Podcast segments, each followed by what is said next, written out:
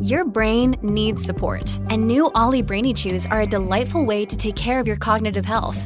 Made with scientifically backed ingredients like Thai ginger, L-theanine, and caffeine, Brainy Chews support healthy brain function and help you find your focus, stay chill, or get energized. Be kind to your mind and get these nootropic chews at olly.com. That's O L L Y.com. These statements have not been evaluated by the Food and Drug Administration. This product is not intended to diagnose, treat, cure, or prevent any disease.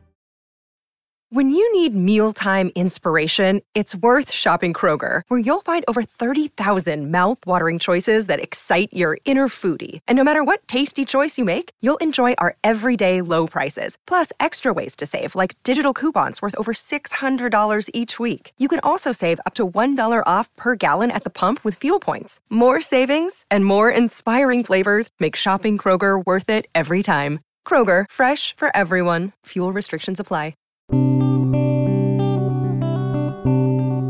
This is First Draft, a dialogue on writing. I'm Mitzi Rapkin. This is a show about craft, the writing life, and the themes that are present in a writer's work. Every interview is a journey.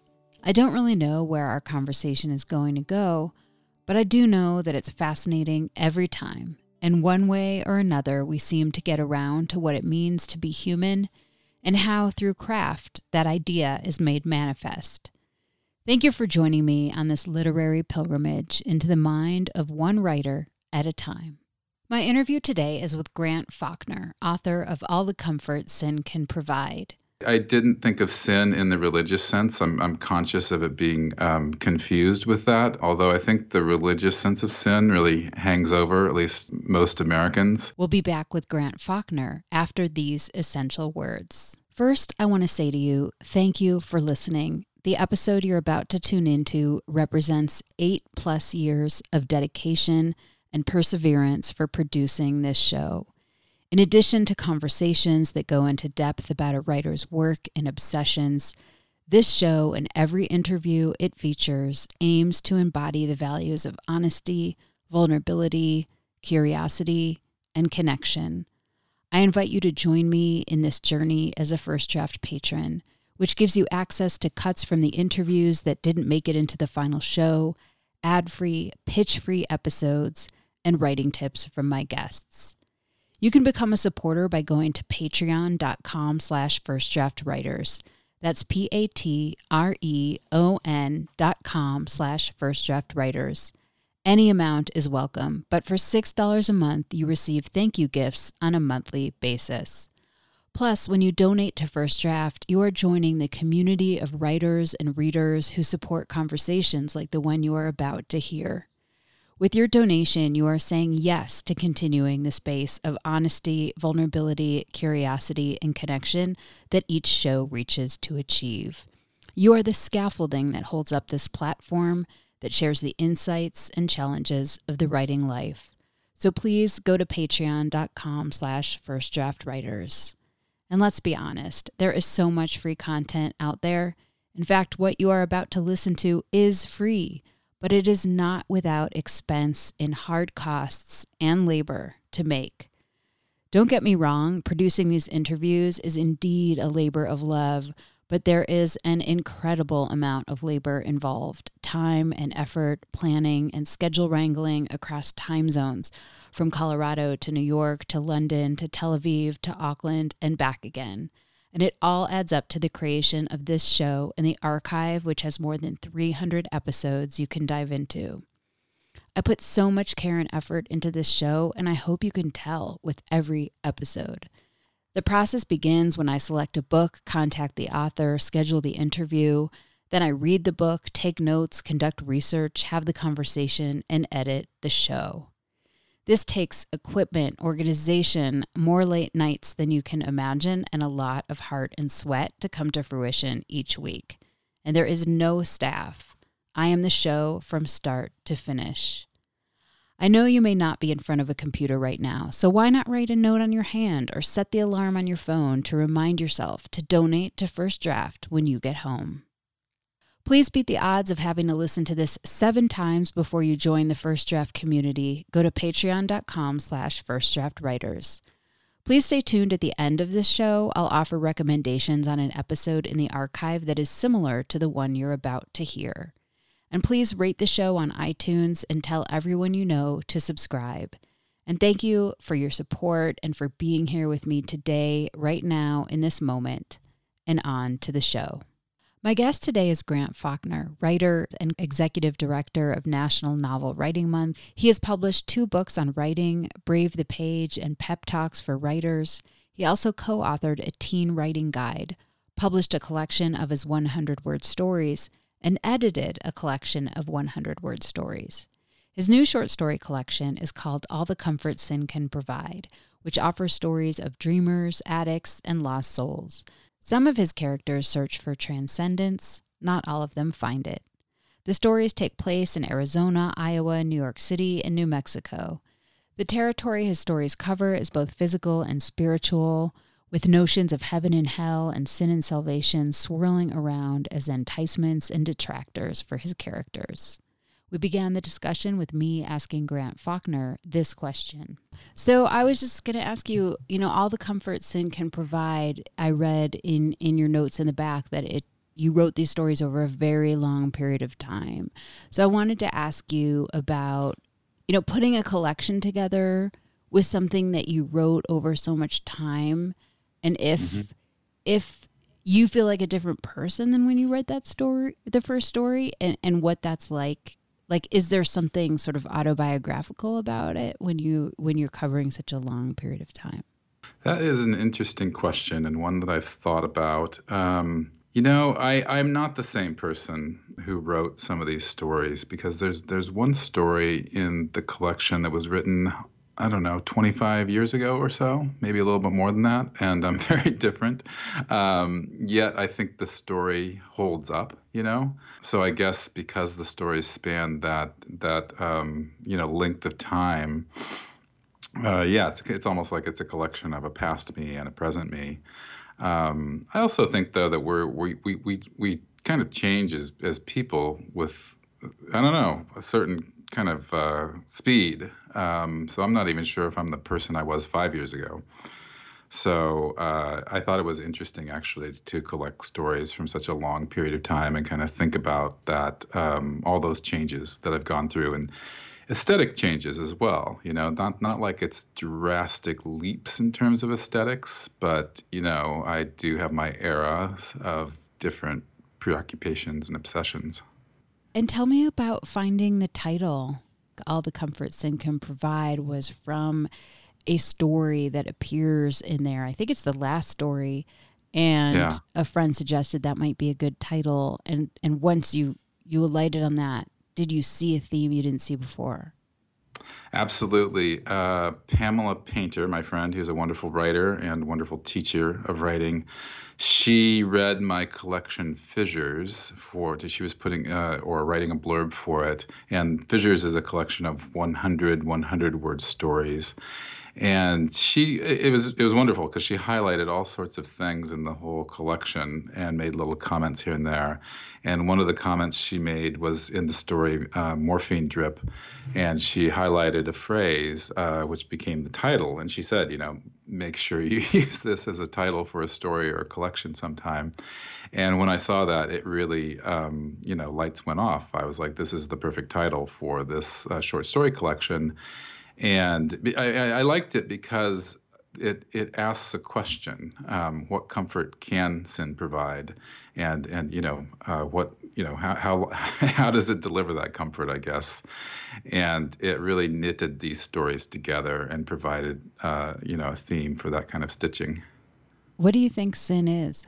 Oh boy, I think I think we have to dedicate several podcasts or a whole podcast series to that. For me, in this book, I, I didn't think of sin in the religious sense. I'm I'm conscious of it being um, confused with that. Um, although I think the religious sense of sin really hangs over at least most Americans. I think of it a lot in terms of uh, Emerson's quote that you know what we call sin is in, in others is an experiment for us.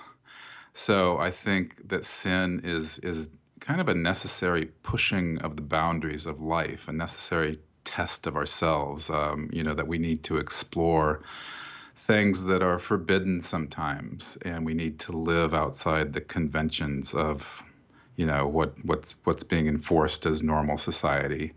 And sometimes that's perilous. Sometimes it's self-destructive. Sometimes it's destructive to others. So there's all a whole spectrum of sin, I guess, and and what sin might be. We might classify more as like experiment versus uh, something you know that's that that is worth dealing with on a on a deeper level.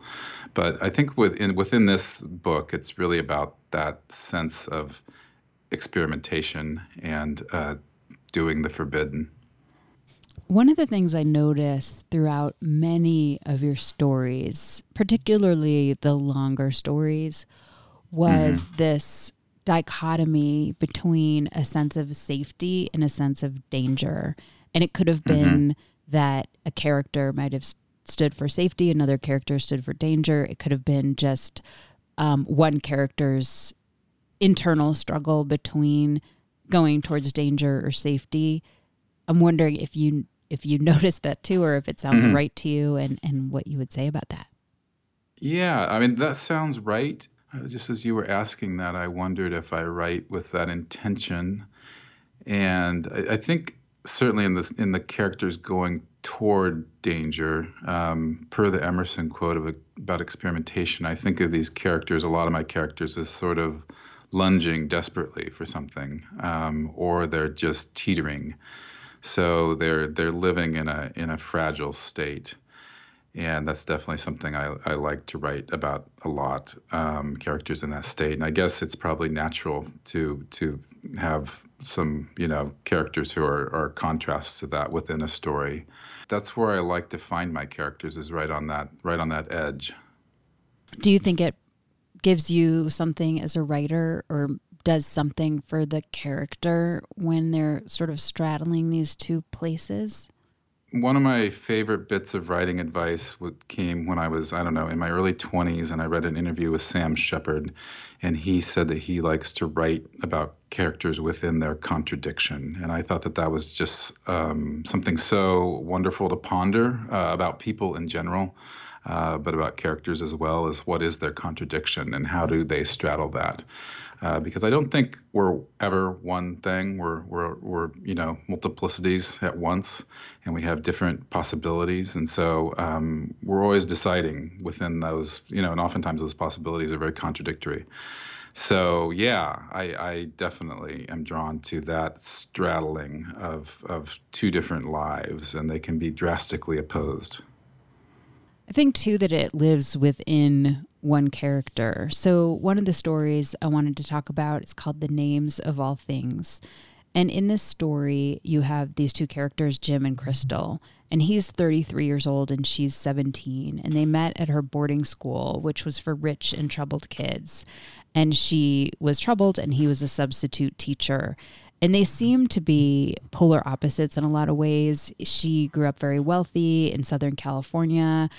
Um, his her dad is very overbearing well maybe not overbearing considering her lifestyle choices but very you know mm-hmm. wants to make sure she's safe and doing what she's supposed to do his parents died in a car crash he's from oklahoma and went to church and but they're both seeking a sort of freedom and they end up you know there's there's some kind of substance abuse going on definitely in crystal's life and and he i think leans into that a little bit um, in the beginning when he ends up at her apartment overnight, and then they just take off and they're roaming through Arizona.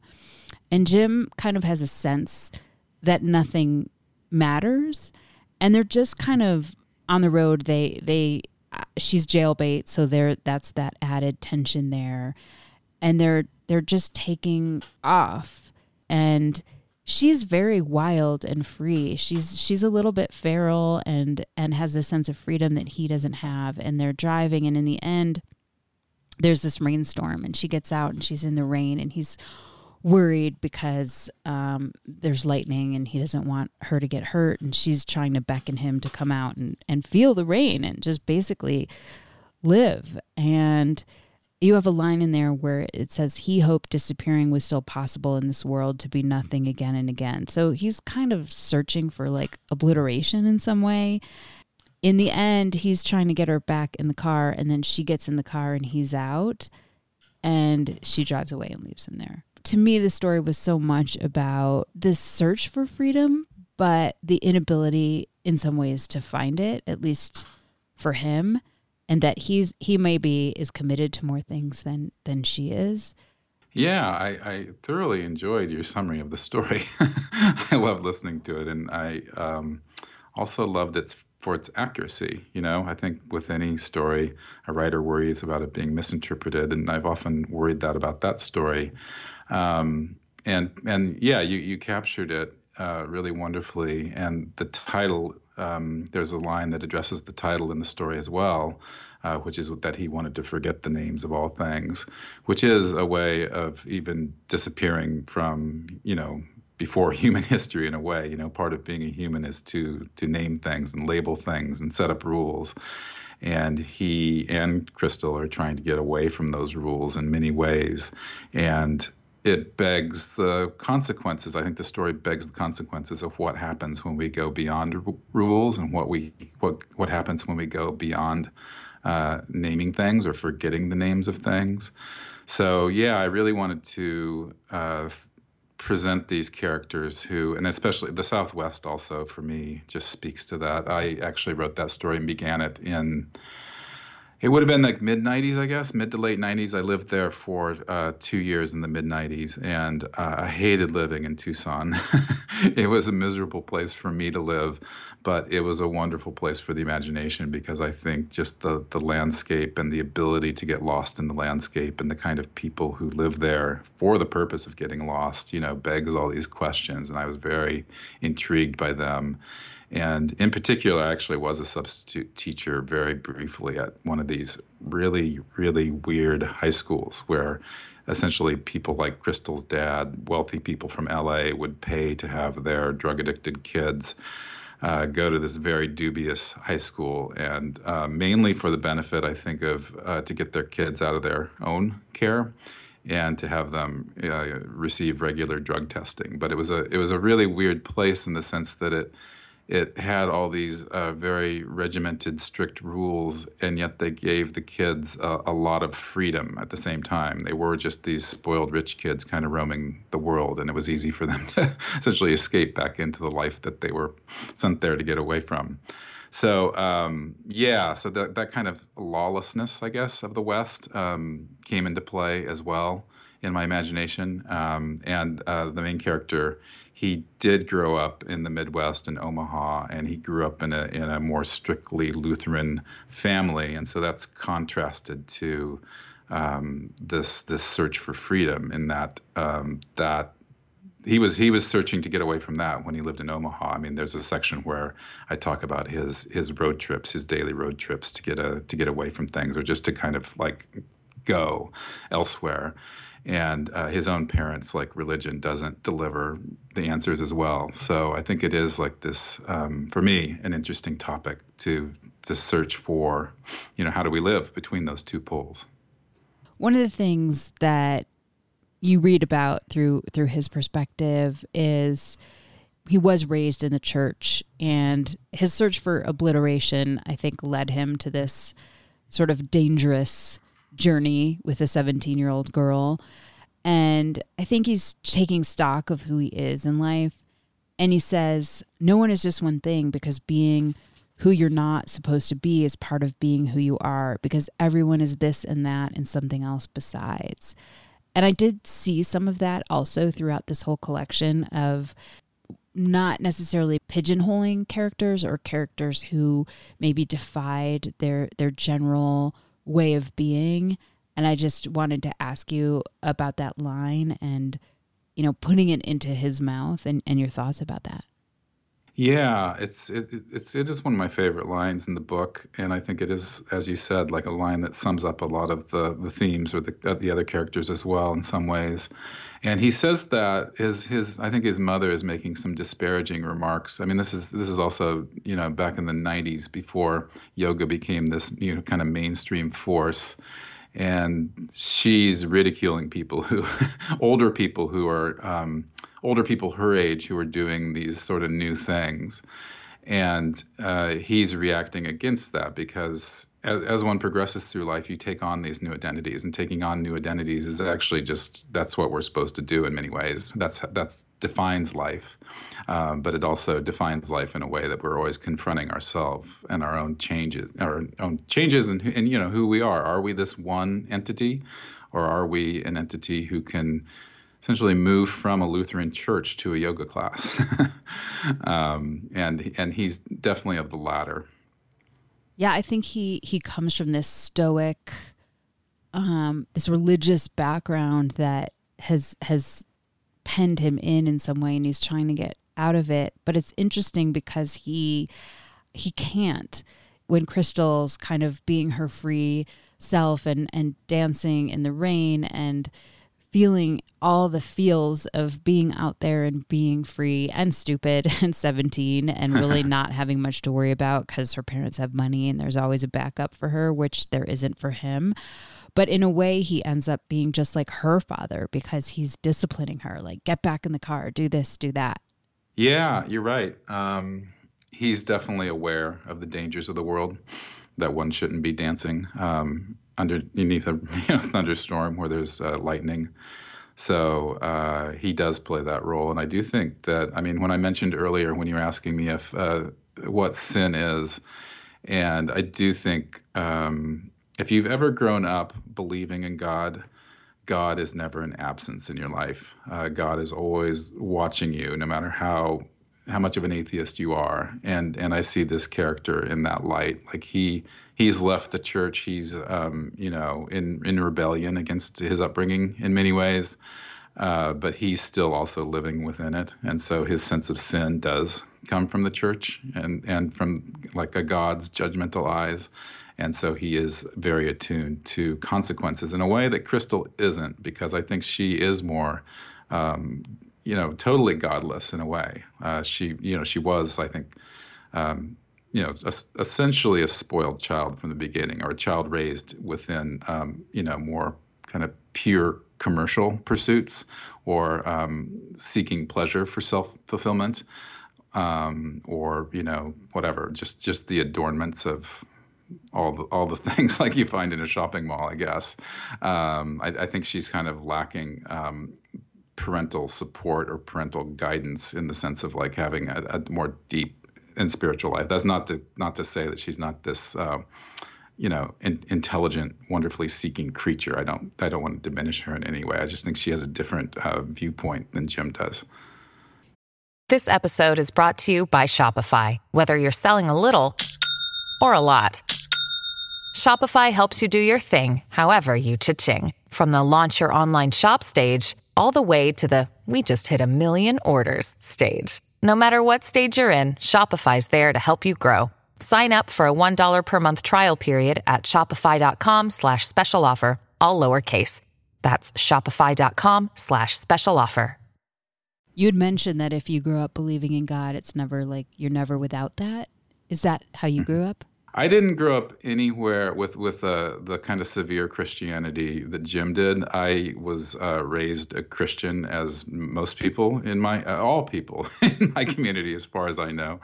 Um, so yeah, I, I, definitely was, you know, uh, went to Sunday school when I was a kid. But my kid, my it, my parents were more sort of agnostic, like the kind of non-believers who went to they, i mean they didn't actually go to church. They took us to church. So sunday school was a type of uh, parenting i think. Um, but i didn't go after i was i think 13 or 14 but i did think about uh, god a lot when i was a kid and religion. I mean i was a, a was a pretty spiritually minded kid. And um, you know it is it is interesting. I mean i, I don't think about uh, there being like a god but but i but I, you know, I, I do think that, holds true. That once you've believed in God, and because I think you, we, we internalize a God so deeply, and especially if you've grown up with these strict senses of right and wrong, they're hard to uh, truly get away from. I think there's somewhere within you, and you have to reckon with them. And I guess that gets back to the Sam Shepard quote of living within a contradiction, and some of the contradictory forces that we find in ourselves aren't really of our choosing. They're sort of a residue from from past selves. I think too, sometimes you manifest what you believe in. For Crystal, she was all about beauty. Like she wanted to be beautiful. She wanted things around her to be beautiful. She, um, it, it, you say in there, she had a way of speaking in which everything she said suddenly had the potential to come true simply because she said it. I mean, she is a spoiled girl, um, but she she kind of does end up. You know, she ends up with the car and she drives away and leaves him uh, at the church, um, and and she does kind of get what she wants. Yeah, I think she's more capable of getting what she wants than he is. I think uh, she's more clear in her direction. She's less questioning about it. Um, she's more, um, when she knows what she wants, she goes for it, where I think he's a creature of indecision and confusion. And uh, I see her as being, I mean, when you say that she, that's nice that you say that she is about, um, she quests for beauty. And I do think that's who she is. I mean, in many ways, I think Crystal will be fine in the world because she's very self determined and very clear. And she does like things to be beautiful. That's what she lives for. And she's not going to compromise that in any way. You know, another story that had this sort of, I don't know, maybe back and forth and idea of, living between safety and danger is the first story, Gerard and Celeste, mm-hmm. which is um, it's told in different points of view. The, Gerard is married and having an affair with Celeste, and her father died, and he kind of has this safe life because he can go home to his wife, even though he's doing something very dangerous. Um, at this point, at least, his wife has no idea. And, you know, she is more dangerous. She's roaming. Um, and so he is he is straddling these two places. And in the in the pretty much kind of the beginning she she dumps him. I think she loves him but she's too afraid of what might happen. And so she just lets it all go. And they both end up thinking about each other so much but their their relationship is in this space where it can't come true yeah, definitely. That story has many. Um, it has interesting roots. Put it that way. It was it was born from Roland Barthes' A Lover's Discourse, which is one of my favorite books. Um, and Roland Barthes actually wrote that book because he it, it was born out of letters that he wrote to um, a lover that wouldn't return. I mean, they were lovers for a while and then they broke up and his lover got married, so it was a love denied. And so I think a lover's discourse is really not about, it's ostensibly written about love, but it's really written about rejection. And so I started writing these. This was back when I was writing a lot of hundred word stories, and uh, my collection Fissures has about 20 or 25 stories about Gerard and Celeste. And they seem to have resonated with the people who read that book, or I got a lot of comments about them and I decided to. I guess I've been kind of gradually building them into different forms, but I took a lot of the stories, both that were included in the book and weren't included in the book, and and put them together in a type of collage, and that's why this story is is is elliptical in in in texture and feel, and um, yeah, and a sense, actually, I've I've taken those two characters and and and written a novel about them uh, uh, through Gerard's letters to Celeste that are you know possibly never sent. Um, that's a question in the novel, but um, yeah, it's it's definitely um, follows the trajectory of forbidden love, but obsessive love, and that type of love that's forbidden, of course, like uh, creates uh, it's creates obsession, right? You write in there, true lovers are expert in constructing penitentiaries, she thought. She'd hammer a nail into his hands for eternity. And so you have this idea that she could capture him somehow. Mm-hmm. And and she didn't because she broke things off, but she did because they both are sort of gripped by thoughts of each other I think for the rest of their lives. So they're free, but they're they're even less free than if they were together. I think so. I think that that is part of that obsessive love is is catching the other the lover, you know, and she has that satisfaction, I think, or that's what she's aiming for. They're both aiming for that, actually, uh, is to somehow live within the other's mind and that comes out more actually in the novel that I wrote. That's why the character Gerard is writing these letters. It's almost it's a form of expression. It's a form of um, of ownership, though, and possession at the same time. Um, yeah, so it's it's it's a fascinating um, subject to me, I guess, about how how one can almost capture the intensity of an experience and the intensity of another through their absence better than you can through their presence, because the presence takes on many different forms, you know, and and when we know people, that that love might deepen and become more satisfying in many ways, but it also becomes, you know, we're not kind of questing for it or as obsessed about it as we are when it's when it's not available. There were a few things that came up in this story that I noticed were either tropes or ideas that appeared throughout your collection and that might have been unconscious on your part. I don't know. One of them was kind of this idea of ghosts. You have a line in there that says ghosts appear when words fail. But I found through several of the story, you either use the word ghost or, or there was that idea of it. And I'm wondering if if you noticed that too or what you would say about that. Hmm. That's interesting. I mean, I did think consciously of ghosts in terms of this story, and this this quote didn't um, didn't play into the inspiration or the creation of the story. But David, what I think it's David Foster Wallace said, every love story is a ghost story. Um, so I was I was thinking about these characters being very literally haunted by the ghost of their love and how ghosts have this very weird they're very weird because they're they're they're they're they have no access to a world right? Like they're in between they're in limbo they're not part of the real world but they can sit and observe it. Um, and they're not part of the the dead world because they're still kind of waiting i guess to go on to whatever's next. Um, and i think that that's what happens um, in this type of love but I didn't uh, think about that in any conscious way in terms of the rest of the collection. Although, you know, as we're talking, I can see how that can play into uh, many of the, the themes, you know, and even just our conversation about God being a presence or an absence. I mean, that's a type of a obsessive love itself. The other thing in, in Gerard and Celeste that I noticed came up a lot had to do with the power of language she in there she said to him she said goodbye was just a word.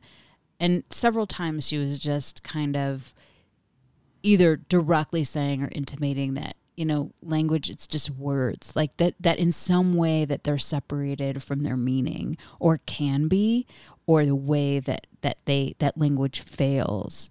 And i noticed this idea in several of your stories. Hmm. Yeah, gosh, I would have to think about that um, more. Um, it's it's definitely not a conscious theme.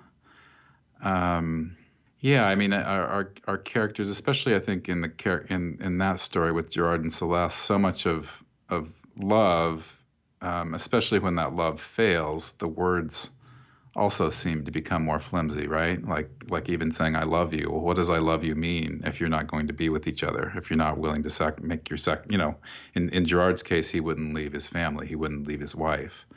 Um, if he like wanted to, I think the the line that you read about goodbye, he wants to see her to say goodbye, and she's just like goodbye is just a word. Why do we even need to say goodbye? You know, she's uh, hurt by him, but she's also questioning just the words that they've formed their relationship with. And there's always this chasm between our words and our lived experience. And I think that, as a writer, that's also our biggest challenge, right? Is how do we use these little textual things and string them together to somehow represent the life we live? And it's just the most challenging thing and we can never quite do it it's it's always a, a quest for something that can't happen and i think that becomes more um, sort of piquant and uh, and um, arresting and disturbing when we're dealing with love, and language fails us. And I think, uh, and and that's part of the reason I wrote that story in that form with a lot of gaps and very elliptically. Is I think it, it the the form itself speaks to how much can we understand another, how much can we be an- with another. Um, that that our that our language is always an attempt to be with another, but but we're also largely alone you know, in those words, trying to articulate what happened. You know, you can tell from some of these stories. I only know this because you wrote this in the back, but that places like Iowa, California, and Arizona fit largely in these stories and also in your life. And Mr. American takes place in Iowa. The main character is Will, who's it's his one anniversary of sobriety. And um, you write, it had been such a long time since he'd sinned, but he needed to sin to help him understand his life, he told himself. So, what he is doing is he's married and has kids, but he meets this um, Laotian woman at the Walmart named Lay. Is that how you pronounce mm-hmm. her name?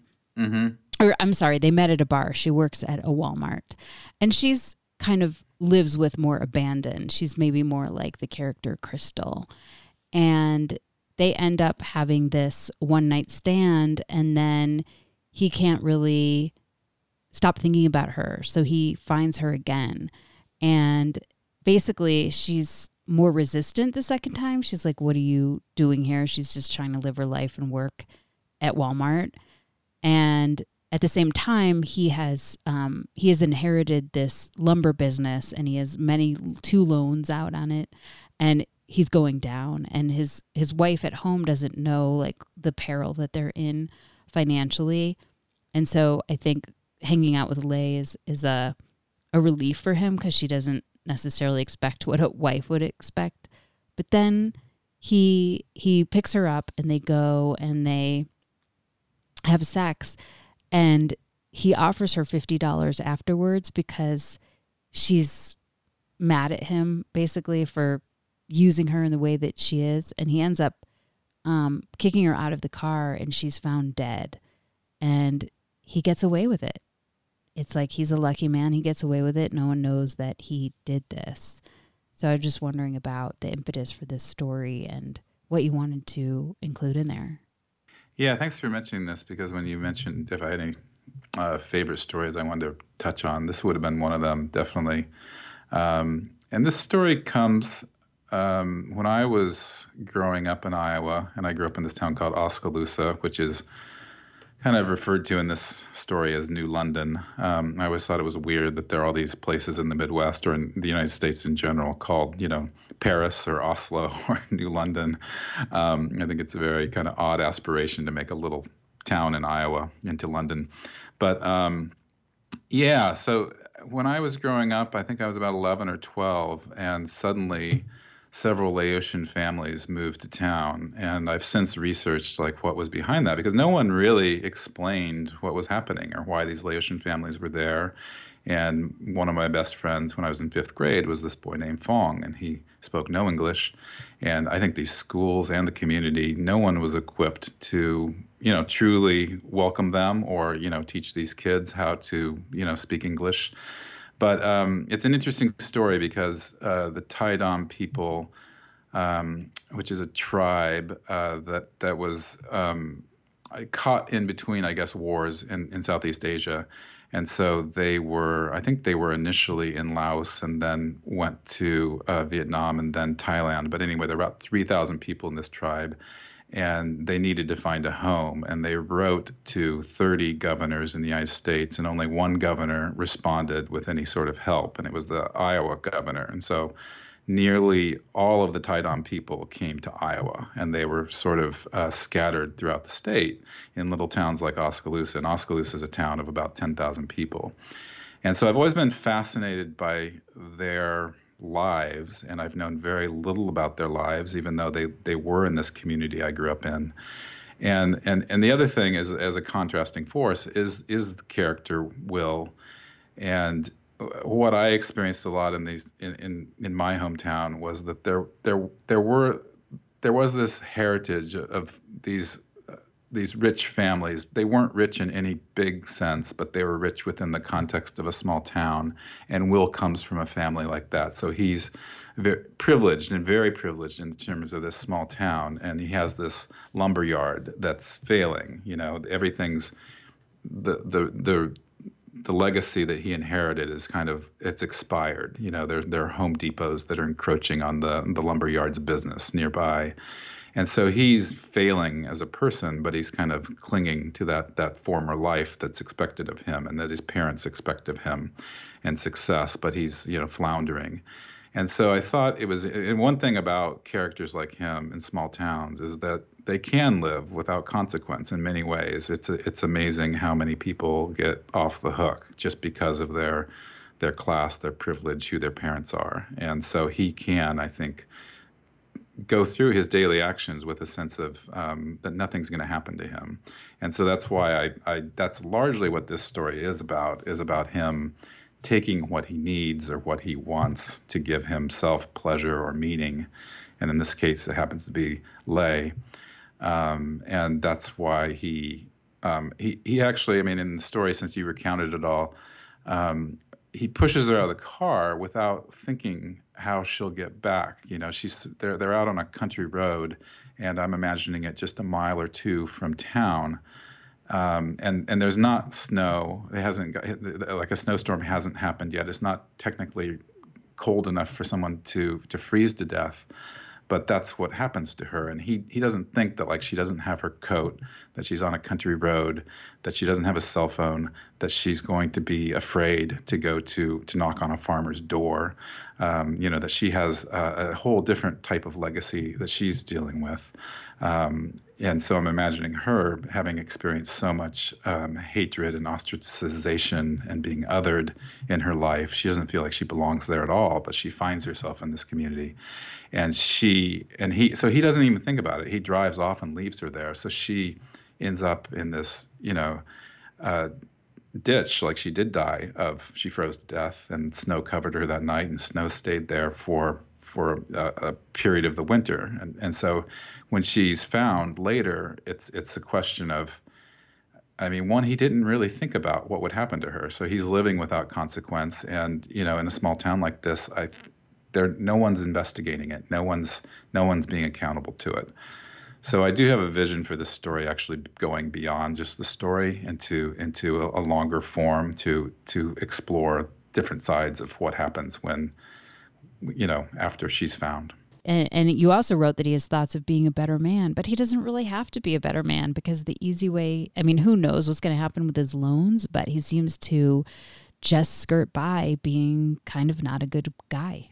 Yeah, I think I think that that's his actually his problem and his challenge in life is that he's always been able to take the easy way out, and I think you know living that type of you know I mean I do think of him and his family as being a type of royalty within the context of this small town, and you know this exists in many different forms uh, throughout you know the United States and the world of course, but he he knows he's gonna be fine, but that knowledge of him, that he can get out and and and not deal with consequences is also damning because it doesn't push him to be a better person.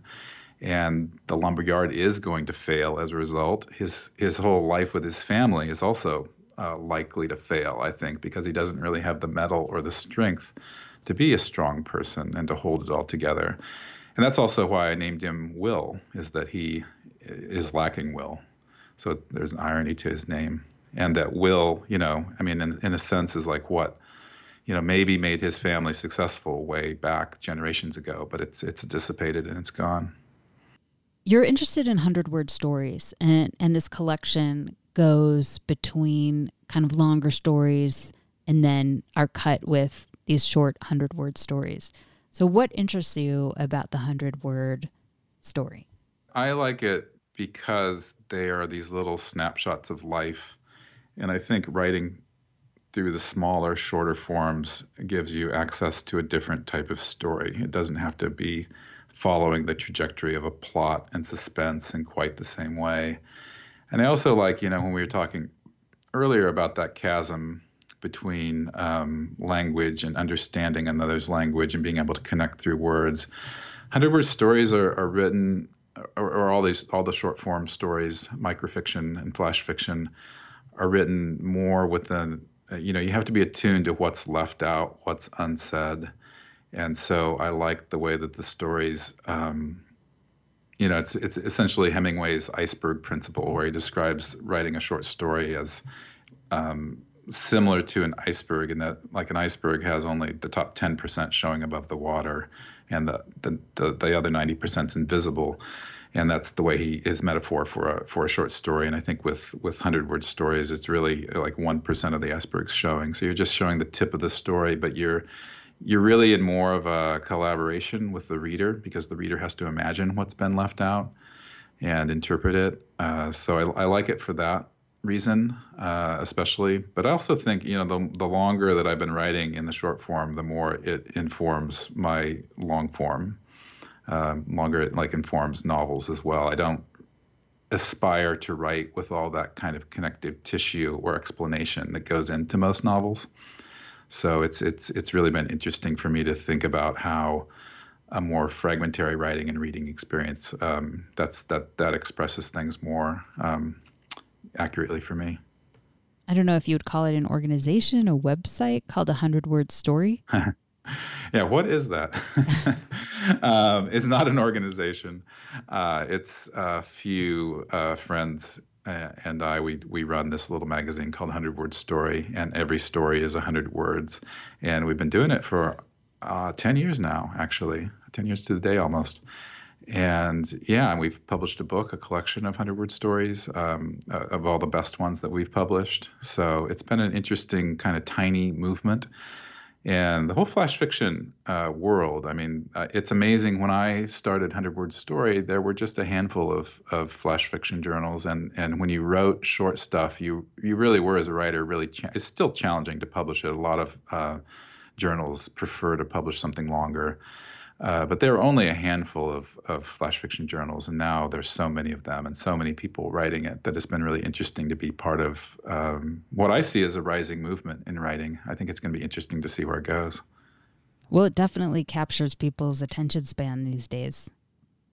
Yeah, I think it captures people's attention span, but I think it's it's something more than that too. I think it's it's a I think people like it for the possibilities of the storytelling form itself, and that's what it does for me. Is it just provides me a different way into a story and into a character, and it makes like when I first discovered the form, and and I discovered it through a writer who was writing. He wrote um, hundred word stories as a, and he wrote a bunch of them as a way to write a memoir. And I thought it was such an interesting way to write a memoir because he could write about all these smaller moments of his life. And I think um, sometimes the most meaningful things in our life aren't the big things that happen, but it is the small things that we couldn't maybe really recount somebody over a beer, but they're really meaningful to us. And so I think that the smaller form really invites in that type of uh, of storytelling that I find in some ways more interesting. It's it's similar to if you've ever read Nathalie Sarraute, her her tropisms, and she has this concept that you know, tropisms is a biological world word, and it's it's associated with plants, and the the word refers to you know when when when there's a stimulus put on a plant, it's like small but sometimes unnoticeable way that it that it changes. And so I've always been intrigued by that as a as a metaphor for storytelling. And I actually did a, a an interview or talked to Lidia Yuknavitch about it once, and she was really taken by Nathalie as, as well. And she she she translated tropisms to mean intensities, which I thought was great. Is just to write with a sense of small intensities. And that's at 100wordstory.org. Yeah. Your yeah, organization my organization yeah. Every once in a while i have people write in especially young college students you know and they they uh, they uh, they treat us like an official organization and ask us for you know in, in various internships and things like that. And uh, we don't can't do that. I also wanted to ask you about your other day job um, working for NaNoWriMo the national novel writer writing month. It seems like something that has grown a lot uh, you know year by year I don't know how long it's been around, but what is it like working there? And yeah, what do you do all day? do a lot. We are an official organization. We have 10 staff people, and it is a huge, huge event, but it's more than an event. You know, we, we became known for National Novel Writing Month, which happens in November. And it's the challenge to write a novel as, you know, interpreted as 50,000 words in 30 days. And it's, it's really an invitation for people to make creativity a priority in their lives and so many people want to write a novel someday. So this is about making that happen today. Like, don't wait until uh, someday in the future to to to uh, to live your creative dreams because the, the, it probably won't happen if you keep putting it off. So that's that's sort of the premise of things. But we have 300,000 people who participate every year in November. We have a, a program, the Young Writers Program, where 100,000 kids and teens participate. We provide uh, free uh, novel writing resources and workbooks to about 10,000 classrooms. And then we've, you know, as we've grown over the years, uh, I can't remember if I mentioned this, but we've been around for 20 plus years. We um, now support year-round programming, so we have both different events and writing challenges, and you know, different things for people to do throughout the year. So it's all about supporting and empowering people to realize their creative potential. What kind of stories have you heard from people who have done it? It's been interesting. It's been interesting to me as a writer. I mean, one, uh, hundreds of people, maybe thousands of people. I don't know. We don't keep track of it, but but we've had so many successful novelists and best-selling novelists. Um, Elizabeth Acevedo uh, has written with us, Erin Morgenstern, Alexander Chee. So a lot of people have uh, either tried it or come back year over year. We have some writers who uh, they always develop their first draft of a novel with either in NaNoWriMo or using that kind of method of just getting it out and writing it and not worrying if it's, you know, fine writing or crappy writing, but just that the premise of a rough draft is to explore your story and get the words on the page so that you can edit them later. So we, we you know we have a, a, whole whole bunch of people who've been very successful with it in terms of publishing, but we also have a lot of people, and this is what's been really heartening for me, is people who just like to get together with their friends and write. And so we have a thousand volunteers across the country who organize in-person writing gatherings. Uh, initially they started doing it just in October and November for National Novel Writing Month, but now they increasingly do it throughout the years. And they, you know, they get together and they build these writing communities, which are, are really important, especially in small little places like where I grew up. And they write together and they, you know, some of them, of course, like want to get published, but some of them just like want to write with their friends and be creative with their friends. So I'm always intrigued by people who think the mm-hmm. value of writing a novel is all about whether you get paid for it or whether you get fame and fortune and you know publishing credit for it because I think writing can be just like knitting is for some. It can be an activity that's just creative fulfilling creatively fulfilling unto itself. And I think that's the beauty of it in the end is that most writers we have to write for that purpose just the purpose of writing itself. You know the the longer I've I've been a writer uh, when I first became a writer, I, I wanted to, you know, write great novels, but I, I don't think of it in those terms so much anymore. I mean, what, what gives me satisfaction as a writer isn't necessarily being published. It's it's the act of writing itself, and I think that that's the gift of it and the reward. And you know, when I I write when I get up in the morning, and uh, it's the most peaceful moment of my day when I'm most fully myself. And so, for anybody out there who is, uh, you know, questioning themselves as a writer or questioning their ability to get published or or whatever, I, th- I think we need to return to that sense of like why we started writing in the first place. And when I first started writing as a as a kid, I wasn't writing for any kind of publishing glory. I was writing just for the joy of the story, and I think that that's where, in the end, it's all it's all very meaningful. Can you read a passage from an author that speaks to you or influenced you as a writer? Yeah, I um, brought Teju Cole's Open City, which I think was published about 10 years ago. And the reason I'm reading this is because most writing workshops, one of the rules of writing is to to never have your main character just start walking around town immersed in his or her thoughts. You're supposed to uh, identify conflict and introduce that conflict in the first page or two. And I have found that to be really misguided writing advice. I'm really attracted to characters who just walk around town thinking and that's essentially what this book open city is and i think it's it's fascinating because that's what it is it's about um, I'll call him a flaneur. Uh, it definitely falls in that tradition, but it's but it but it's it's it's hard to pull that off on the page, I guess. And I think Teju Cole does it really brilliantly. So here goes. And so when I began to go on evening walks last fall, I found Morningside Heights an easy place from which to set out into the city.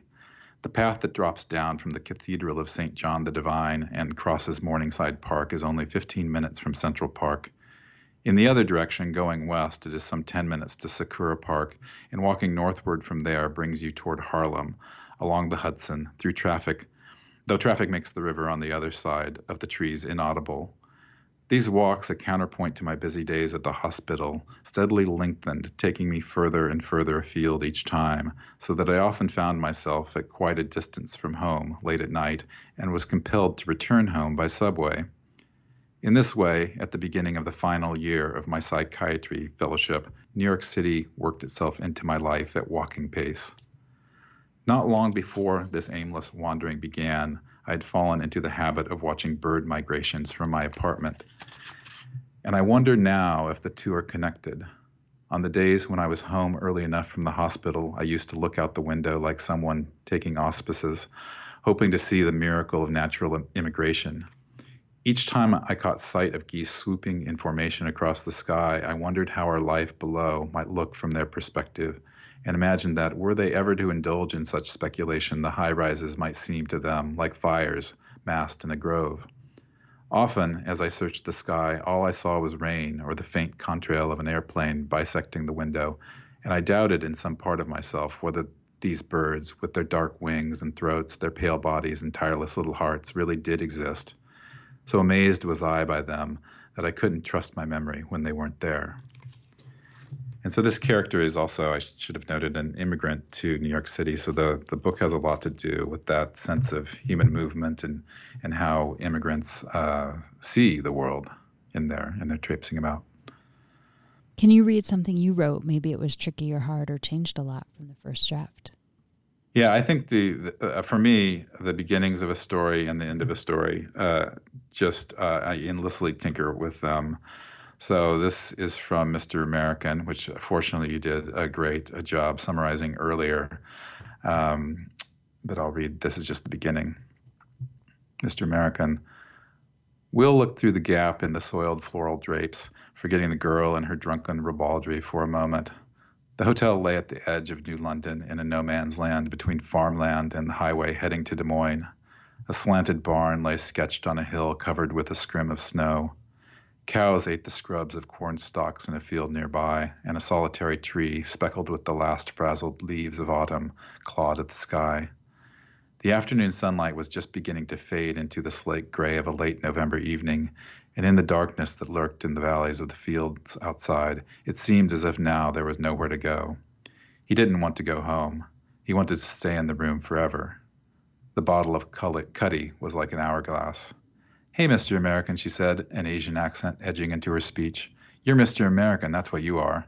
She laughed, a loud peal of crazy laughter, like she'd just discovered everything that had ever happened in the world was a joke. Mr. United States of America, big blue eyed son of a bitch. She drank off the bottle, then spit it across the motel room in one big spray, laughing again. He laughed too, drunkenly watching her face leap from one emotion to another. He could laugh for days, he thought. He wanted to laugh for days forget all consequences.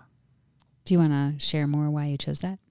Well, I think uh, per your question, I remembered uh, writing and rewriting this, trying to get just the right balance of details and mood, especially in that first paragraph. And I do think that I wanted to get uh, this odd biblical rhythm in the sentences uh, that that kind of came through. I think most pronounced in in the darkness that lurked in the valleys of the fields outside. Like he is finding himself in this this dark pocket of the world where he also strangely finds comfort, the comfort of sin actually. And then I wanted to contrast that. Like she comes in, and she does come in with this this interesting. Um, this force, this kind of crazy force, this, this disruptive force, and she's, uh, yeah, she's she's um, she's just a very different energy than him, and and I guess like there's there's a, a, challenge of contrasting those those two energies in this one little moment.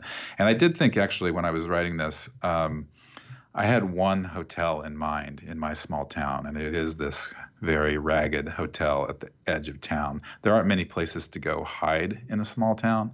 And so I was trying to, you know, kind of capture that particular place. Where do you write? I write, I ha- have a history of back problems. So I now write in a recliner in my living room.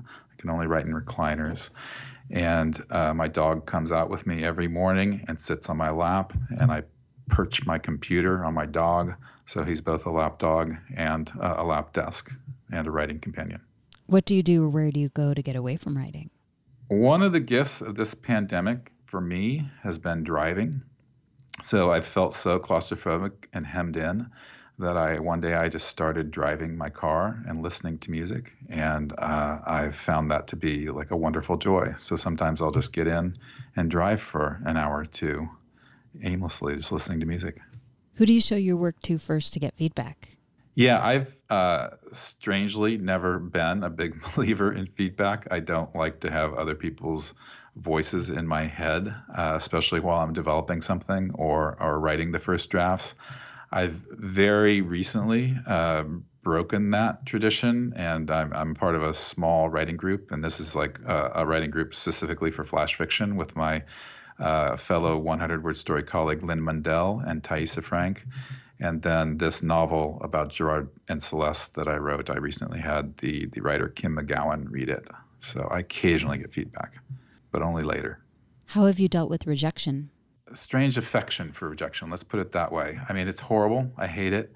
Uh, I love not being rejected, rejected, but I think the way we react to rejection, especially as writers, defines who we are and I think now when I when I when I receive a rejection, it puts a wonderful creative pressure on my work. I have to ask, you know, what's not working or what can work better, and sometimes I have to question the value of the piece itself, like how dedicated am I into putting more work into it. So now I see rejection as just part of the creative process and and and and a crucial part because it generally takes me deeper into the story and deeper into myself. What is your favorite word? In French, it's pamplemousse just because pamplemousse is just so fun to say. It actually means grapefruit, but it doesn't matter to me. It's just a good word. Uh, in English, I think it's desuetude, which which means a state of disuse, and I love it because it's it's got a poetic sound to it, and I find poetry in things that have been abandoned or fallen into a state of disuse. Um, so I kind of view myself as a, a rag picker at heart, uh, home in flea markets and junkyards. Thank you so much for your time. I really appreciate it. Yeah, thank you, Mitzi. This was a pleasure. And thank you for your wonderful readings of my stories. I loved hearing you talk about them. Thanks for listening to this episode of First Draft with my guest, Grant Faulkner, author of the short story collection, All the Comfort Sin Can Provide. If you like today's show, check out my interview with Teddy Wayne, author of the novel Loner. We talked about crafting deep interiority, transactionality, and privilege. You can find that interview and the entire First Draft archive of more than 315 interviews at firstdraftwriters.com or wherever you get your podcast fix. You can stay tuned to First Draft on social media on Facebook, Twitter, and Instagram. Just look for First Draft ADOW. You can email me at firstdraftwriters at gmail.com anytime. Please write me. I love hearing from you. Remember, there are plenty of extras for becoming a member and donating to First Draft, including access to pitch free, ad free content, as well as cuts from the interviews that didn't make it into the final show, writing tips from my guests, books, and more. Join me as I reach for honesty, vulnerability, connection, curiosity, and insights on craft with each episode. I can't tell you enough how much each and every single dollar counts to keeping this show alive. It counts. The first tier of support is just $6 a month, so please go to patreon.com slash firstdraftwriters. Coming up in the next few months on First Draft, interviews with Richard Powers, Annie Murphy Paul, and Alice McDermott. I want to send out a huge thank you again to my patrons for making this interview happen. Your support makes First Draft a dialogue on writing a reality every week, and that is the truth. Please stay healthy and safe. The theme music for First Draft was produced and performed by Murph Mahaffey. I'm your host and producer, Mitzi Rapkin. Thank you so much for listening.